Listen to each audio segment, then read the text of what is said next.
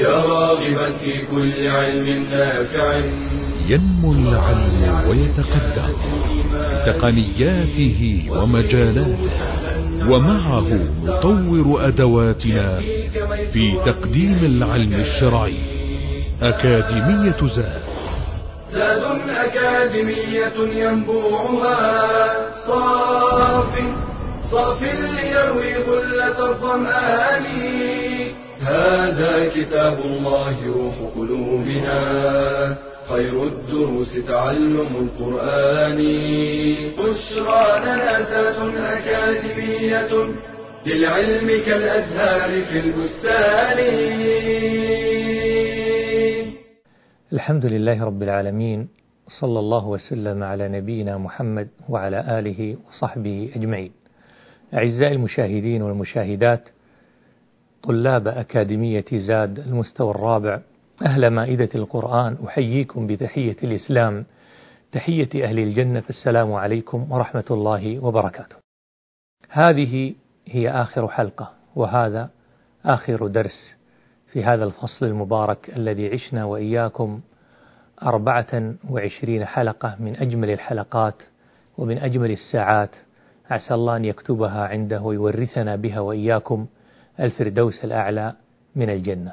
أردت في آخر حلقة أن نمر وإياكم على أعظم صورة وأن ننتقي منها ما يقر الله عز وجل به القلوب ويشفي به الصدور ويكون علما وعملا لنا بإذن الله وهي سورة الفاتحة.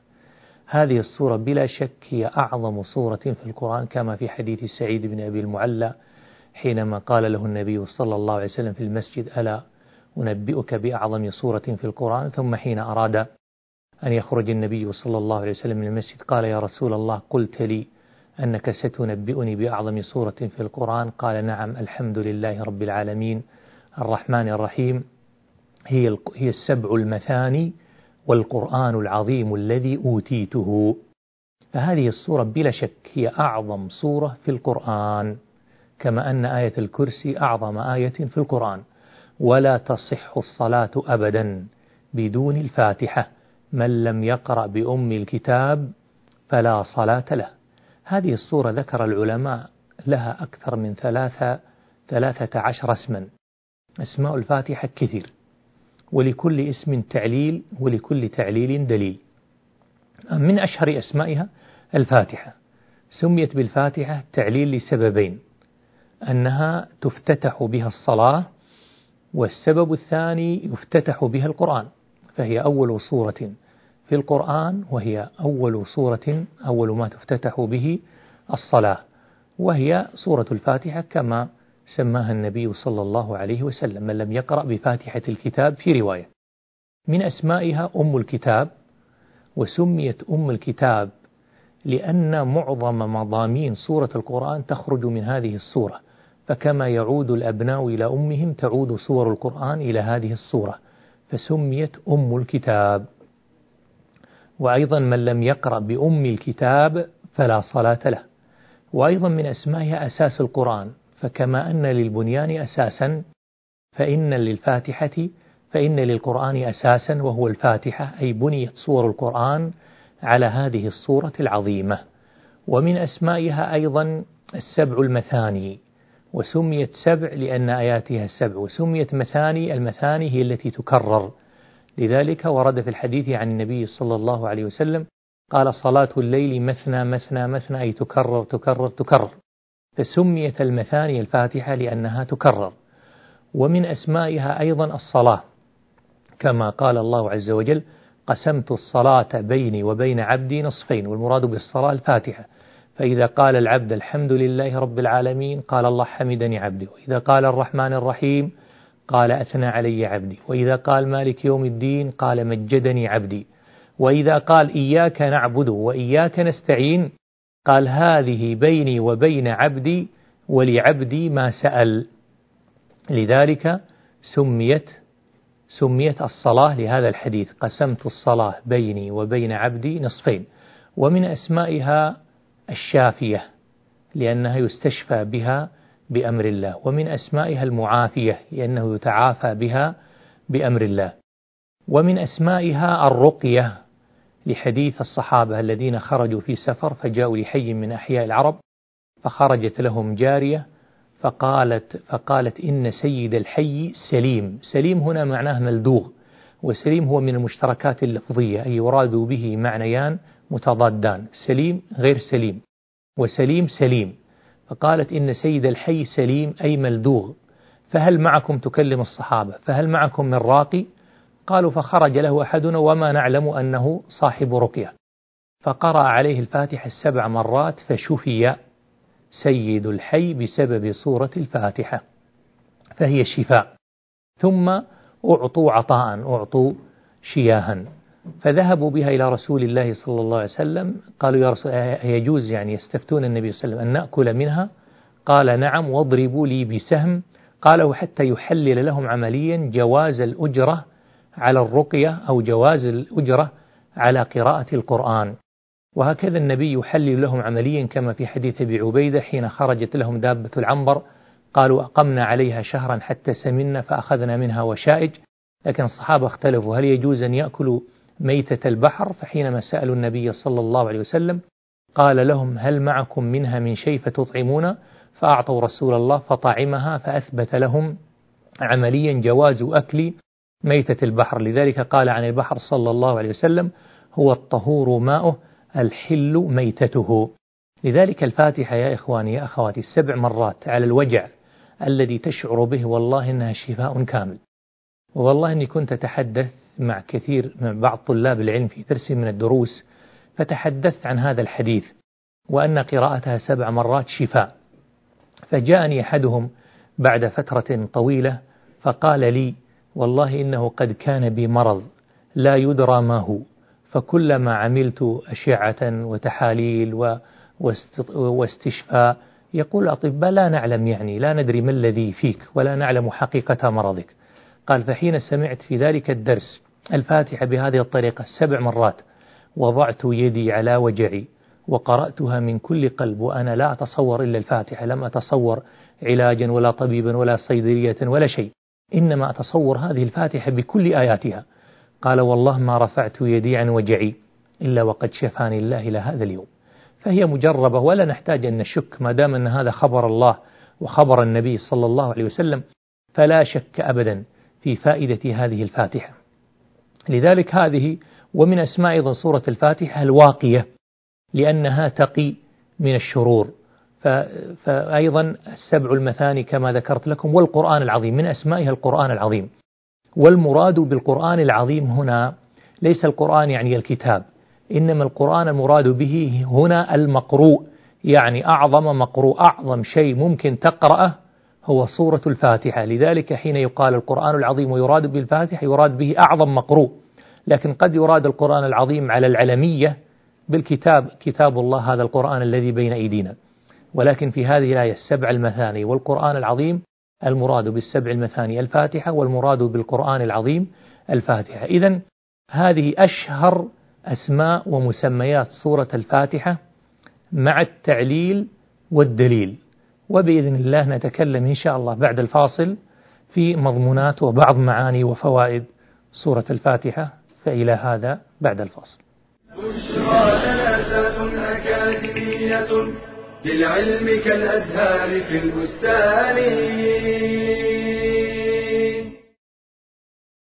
من صمت نجا كف عليك هذا فليقل خيرا أو ليصمت. توجيهات نبوية كريمة بحفظ اللسان وإمساكه عن الشر والأذى فالمسلم الحق من سلم المسلمون من لسانه ويده. لذا فإن من كمل عقله أمسك لسانه إلا من خير فاللسان كالنفس إن لم تشغله بالحق انشغل بالباطل. فمن إشغاله بالحق أن يكون في الذكر والدعاء وتلاوة القرآن والأمر بالمعروف والنهي عن المنكر وتعليم العلم والدعوة إلى الله تعالى. وإلا فسينشغل بالغيبة والنميمة والكذب. وقول الزور ونشر الباطل والقول على الله بغير علم ولكلا الانشغالين جزاء.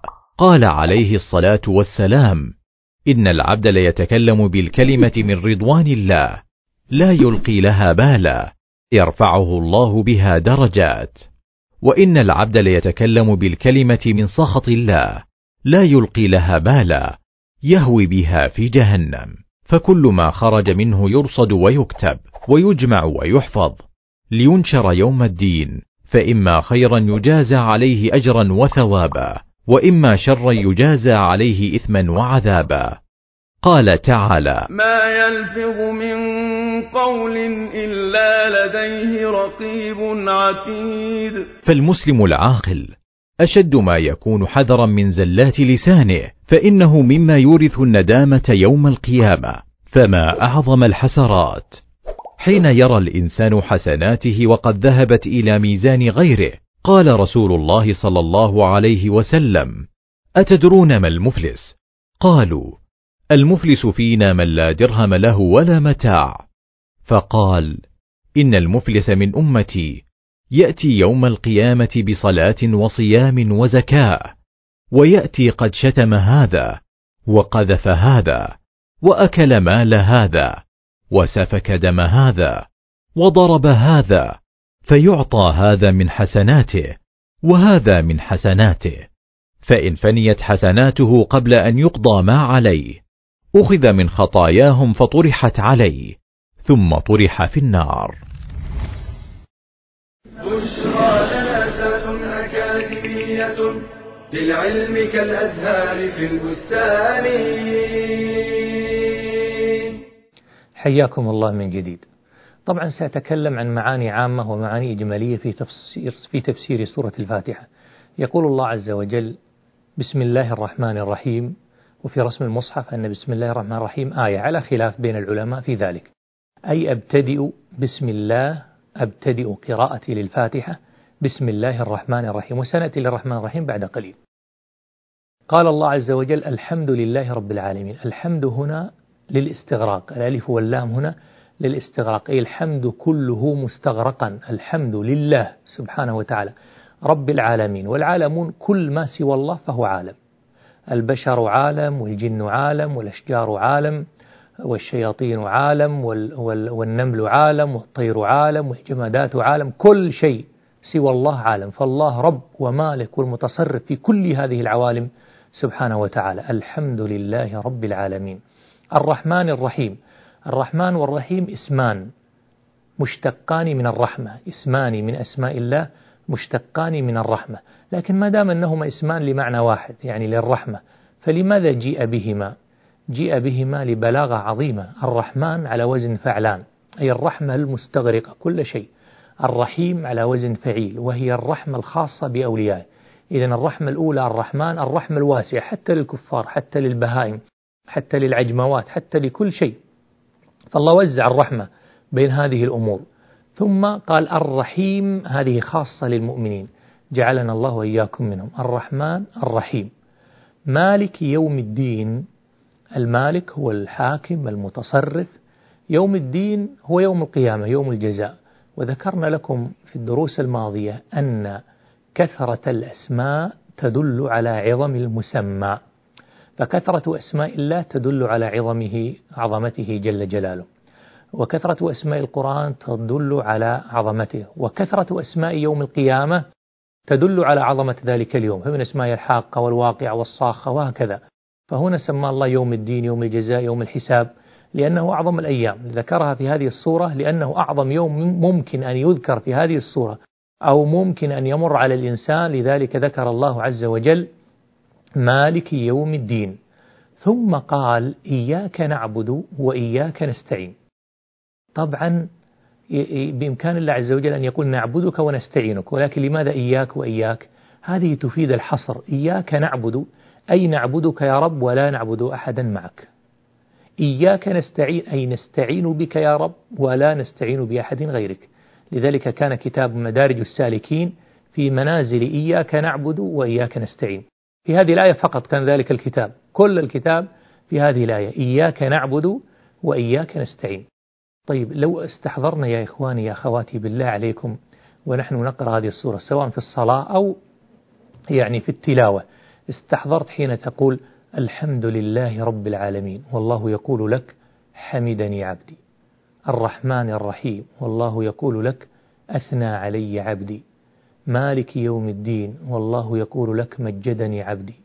فتقول إياك نعبد وإياك نستعين فيقول الله هذه بيني وبين عبدي ولعبدي ما سأل فتقول اهدنا الصراط المستقيم صراط الذين أنعمت عليهم غير المغضوب عليهم ولا الضالين آمين. والحمد يا أيها الأخوة في هذه الصورة. الحمد هو المدح لكن الحمد هو الثناء على الله بالجميل الاختياري على جهة التعظيم. المدح يكون للبشر والحمد يكون لله. وقد يكون يعني مترادفات يعني قد تقول أحمدك على هذا الفعل لكن ليس على جهة التعظيم. إنما يكون على جهة التعظيم في شأن الله عز وجل. ثم قال الله إياك نعبد وإياك نستعين. أي نعبدك ولا نعبد. أحدا غيرك ونستعين بك ولا نستعين بأحد غيرك. إياك نعبد وإياك نستعين. هذه بيني وبين عبدي ولعبدي ما سال فتقول اهدنا الصراط المستقيم. وهذا أيضا يدل على أن الإسلام دين الجماعية. فقال الله عز وجل إياك نعبد. قال اهدنا ولم يقل اهدني. اهدنا الصراط المستقيم.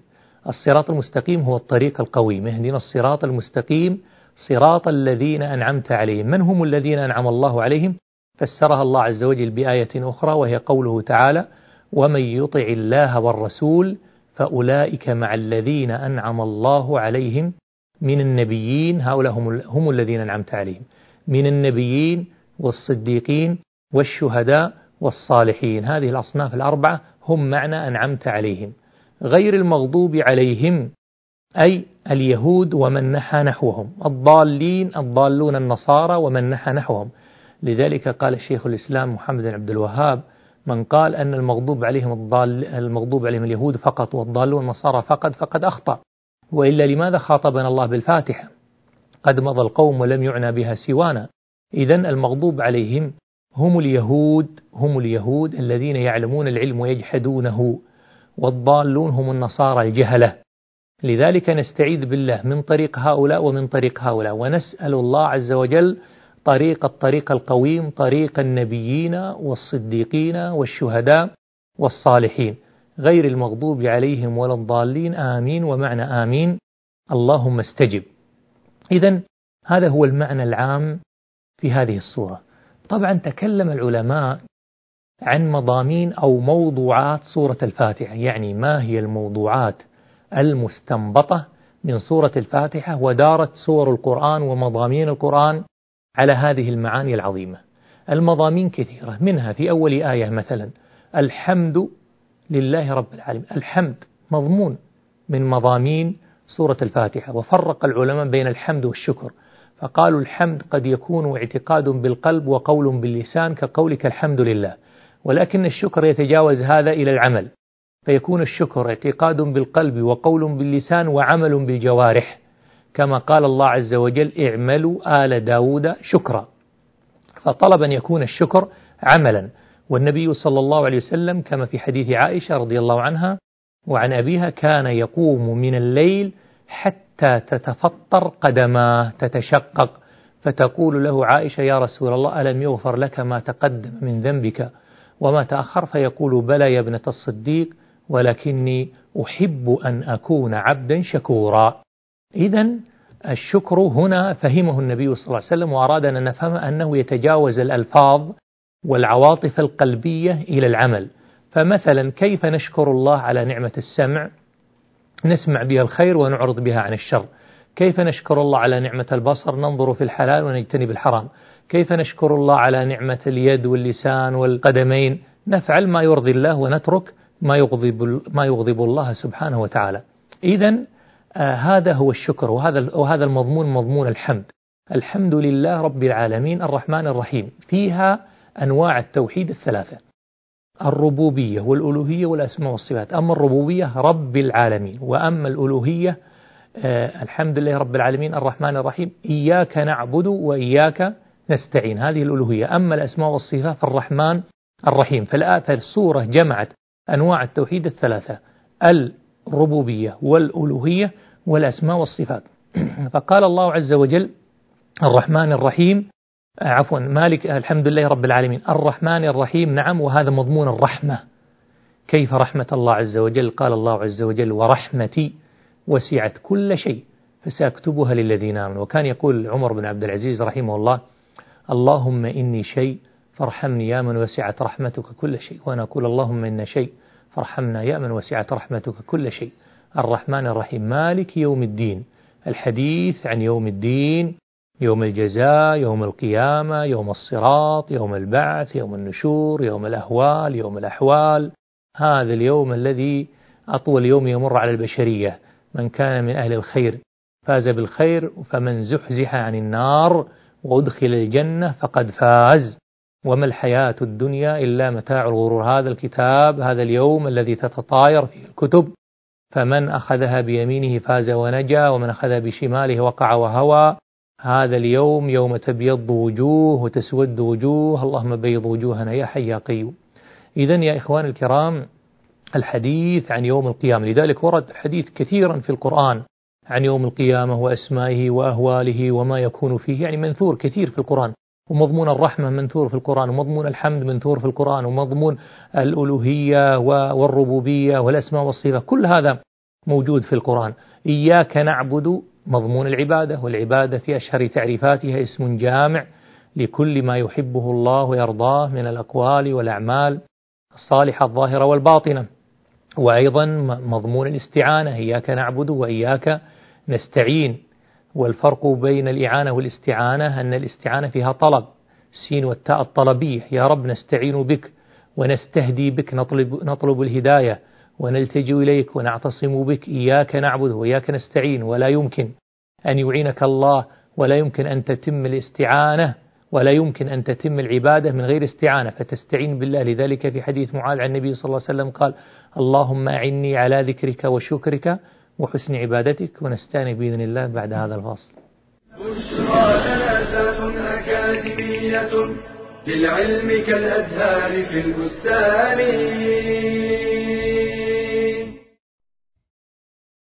أين أنت من العلم؟ وقد قال النبي صلى الله عليه وسلم: طلب العلم فريضة على كل مسلم، فهناك مقدار من العلم يجب أن يتعلمه المتخصص وغير المتخصص، فعلى كل مسلم أن يتعلم ما تصح به عقيدته وعبادته، وعلى غير المتخصص أن يبدأ بالكتب الميسرة، ثم يتدرج. ففي التوحيد مثلا يبدأ بالأصول الثلاثة والواسطية، ثم كتاب التوحيد ثم الطحوية، وهكذا سائر العلوم، وليسأل العلماء عما يشكل عليه، ويقلدهم في الفتوى، لقوله تعالى: فاسألوا أهل الذكر إن كنتم لا تعلمون. وليتواصل مع طالب علم متخصص ليشرح له ما صعب عليه فهمه إذ لا يتيسر له التواصل مع العلماء في كل حين وليهتم بوسائل التقنية الحديثة لتعوض انشغاله عن حضور مجالس العلم أو الالتحاق بالكليات الشرعية ويحتاج غير المتخصص إلى علو الهمة وقوة العزيمة فمع ضيق الوقت لن يحصل العلم إلا بالمواصلة والاستمرار وليستفد من تخصصه في إتقان العلم الشرعي. فالطبيب مثلا تسهل عليه مسائل الحمل والجراحات والمهندس تسهل عليه الفرائض لإتقانه الرياضيات. وليسخر ذكاءه في فهم دينه وخدمته. قال تعالى وتلك الأمثال نضربها للناس وما يعقلها إلا العالمون.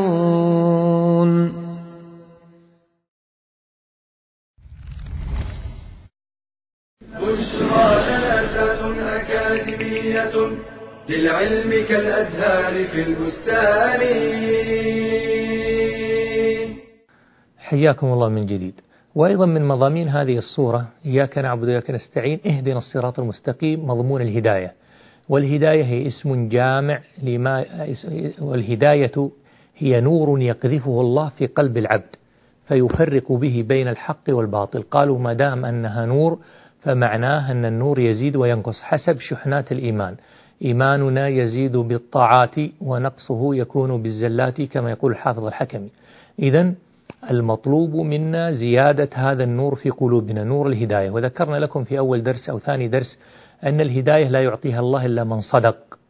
اهدنا الصراط المستقيم. تحتاج طلبا صادقا. وذكرنا لكم قصتين. قصة سحرة فرعون الذين آمنوا بسجدة واحدة بعد أن رأوا إعجاز موسى عليه السلام سجدوا سجدة واحدة لم يسمعوا التوراة ولم يصلوا ولم يصوموا ولم يزكوا ولم يجلسوا مع موسى فقط سجدة واحدة. قالوا آمنا برب العالمين. رب موسى وهارون. فقال فرعون آمنتم به قبل أن آذن لكم؟ إن هذا لمكر مكرتموه في المدينة لتخرجوا منها أهلها فسوف تعلمون. وهم في هذه السجدة قال ابن عباس أراهم الله منازلهم في الجنة. لذلك حين رفعوا أبصارهم قالوا لفرعون اقضي ما أنت قاض إنما تقضي هذه الحياة الدنيا. لا ضير إنا إلى ربنا منقلبون. فجعل فرعون يتوعدهم فقتلهم. قال ابن عباس يا لله أصبحوا سحرة كفارا وأمسوا شهداء في جنات النعيم. وذلك بسجدة واحدة بصدق واحد. والرجل الذي قتل مئة نفس كان قاتلا لكنه كان يبحث عن الهداية.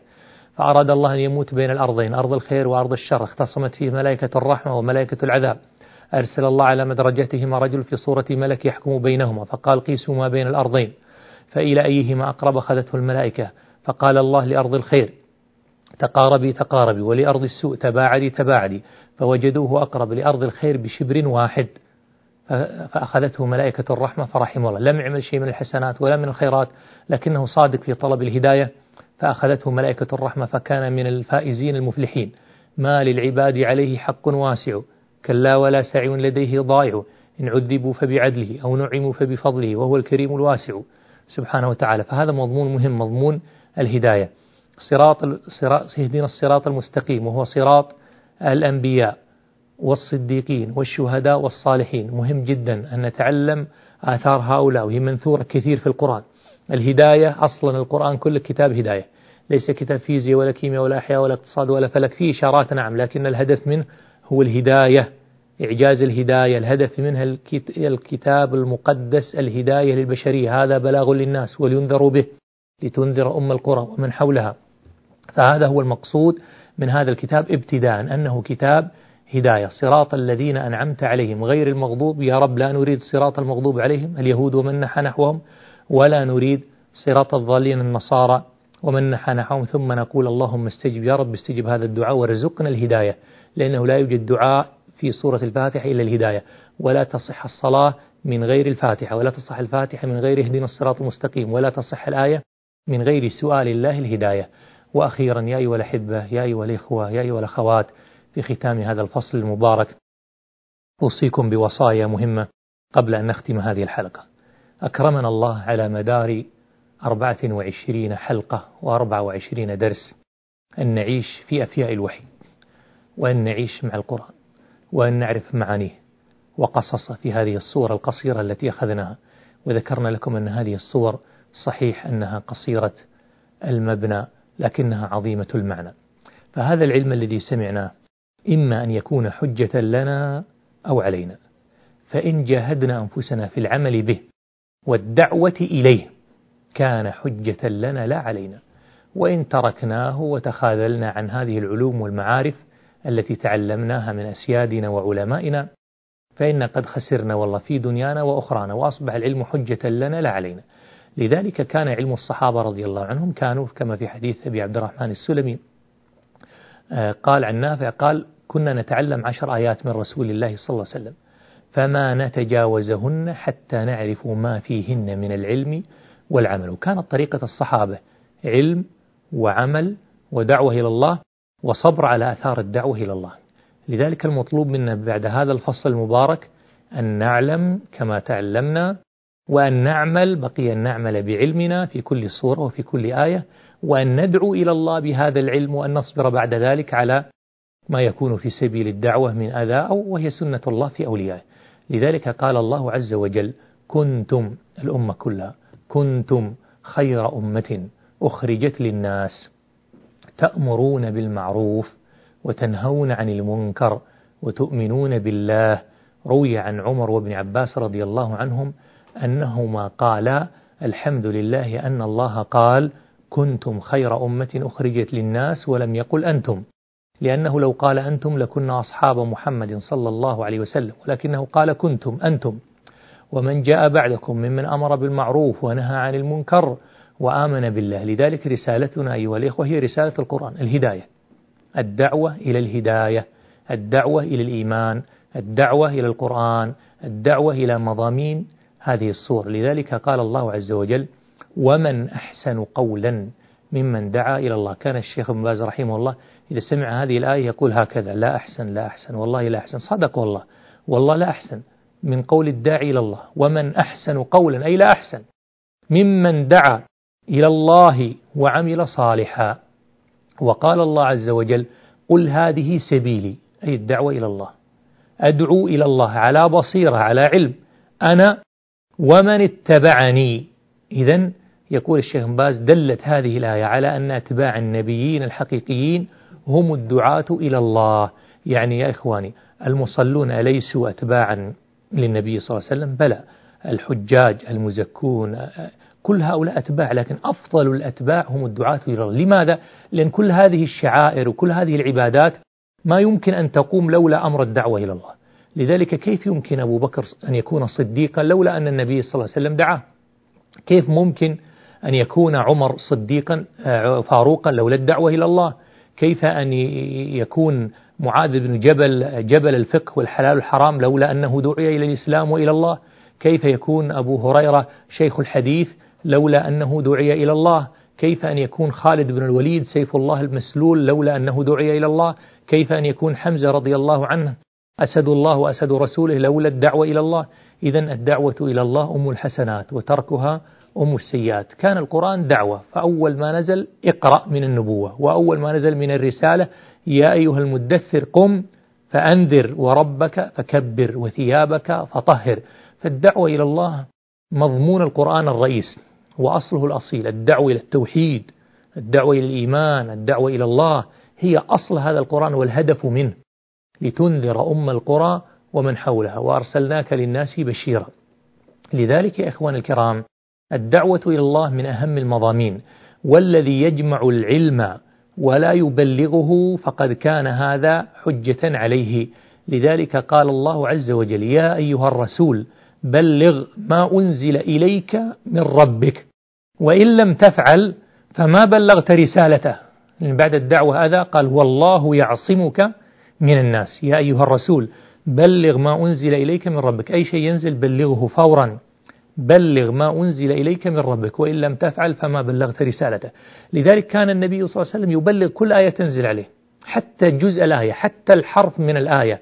فنزلت آية الحجاب في الليل تقول عائشة آية الحجاب نزلت في الليل فما وافى نساء الأنصار صلاة الفجر مع رسول الله صلى الله عليه وسلم إلا وهن متلفعات بمرطهن لا يرين من الغلس. آية الخمر نزلت كما يقول أنس كنت أدير الخمر في دار أم سليم. على جمع من أصحاب رسول الله منهم منهم آه، سماك بن خرشة ومنهم آه، أبو دجان ومنهم سماك بن خرشة. قال كنت أدير الخمر فسمعنا منادي رسول الله صلى الله عليه وسلم يقول الخمر حرمت الخمر حرمت فأهرقنا القلال والقدور فما خرجنا من دار أم سليم حتى اغتسلنا ومسسنا من طيبة ثم ذهبنا لمجلس رسول الله صلى الله عليه وسلم.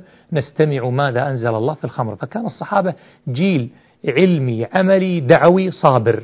هكذا. جيل علمي عملي داعي إلى الله صابر يطبقون هذه الأصول الأربعة وهي المسائل الأربعة التي ذكرها أعلامنا العلم والعمل به والدعوة إلى الله والصبر على الأذى فيه. أسأل الله عز وجل في نهاية هذا الفصل الدراسي أن يجعل كل ما قلنا وإياكم حجة لنا لا علينا وأن يجعلنا وإياكم رسل دعوة ورسل سلام ورسل خيرية للبشرية وأن يجعلنا من الدعاء إليه وإلى رسوله صلى الله عليه وسلم. اللهم اجعل كل اجتماعاتنا مرحومة وتفرقنا من بعدها معصومة ولا تجعل فينا ولا منا شقيا ولا محرومة وأستودعكم الله وأسألكم أن تدعوا لي ولإخوان المسلمين في كل مكان. السلام عليكم ورحمة الله وبركاته. يا راغبا في كل علم نافع متطلعا لزيادة الإيمان. وتريد سهلا النوال ميسرا. يأتيك ميسورا بأي مكان زاد زاد أكاديمية ينبوعها.